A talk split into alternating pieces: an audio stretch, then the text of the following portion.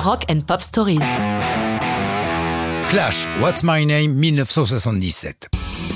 On pourrait parler de toutes les chansons de ce premier album des Clash. Il fait partie des disques fondateurs du punk où déjà Joe Strummer, Mick Jones, Paul Simonon et Cherry Chimes démontrent que le punk, ce nouveau sous-genre du rock, ce n'est pas seulement une musique jouée à une vitesse supersonique, mais que les textes y sont importants et qu'ils peuvent faire des emprunts musicaux réussis, particulièrement au reggae.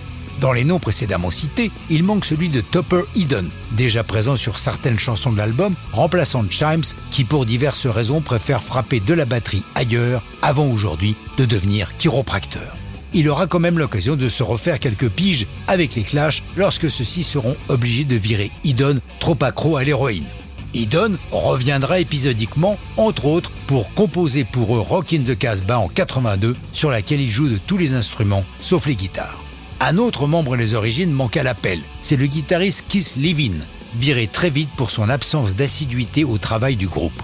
Pourtant, il se prétendait être à l'origine de la plupart des chansons de ce premier album, et particulièrement de What's My Name. Joe Strummer a toujours de son côté déclaré que de toute façon, Levin était trop occupé à se défoncer à l'héroïne pour pouvoir composer quoi que ce soit.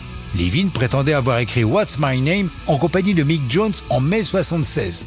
Strummer rétorquera que sa seule contribution à la chanson est d'être arrivé avec le titre, et c'est tout. Par la suite, Levin montra Public Image Limited avec John Lydon, l'ex-chanteur des Sex Pistols. On ne pourra jamais savoir vraiment qui a fait quoi, les deux principaux acteurs de l'histoire, Strummer et Levin, étant tous deux décédés le 1er décembre 2002 et le second 20 ans plus tard, en novembre 2022. Quant à What's My Name, le sujet en est le rejet de sa personnalité et la violence domestique. Le héros se sent si dépersonnalisé que comme il le chante, il est même refusé au club de ping-pong. Si What's My Name n'est pas l'un des plus gros hits de l'album, elle va être longtemps l'une des plus jouées en concert, avec une énergie débordante au même titre par exemple que White Riot. On retrouve la chanson sur leur live From Here to Eternity. What's My Name est enregistré live en juillet 78 lors d'un de leurs shows à Camden, un quartier de Londres où les cultures alternatives font florès. Elle apparaît également en 1980 dans le film Rude Boy, consacré au Clash, mais le groupe n'appréciait guère ce documentaire. Mais ça, c'est une autre histoire de rock'n'roll.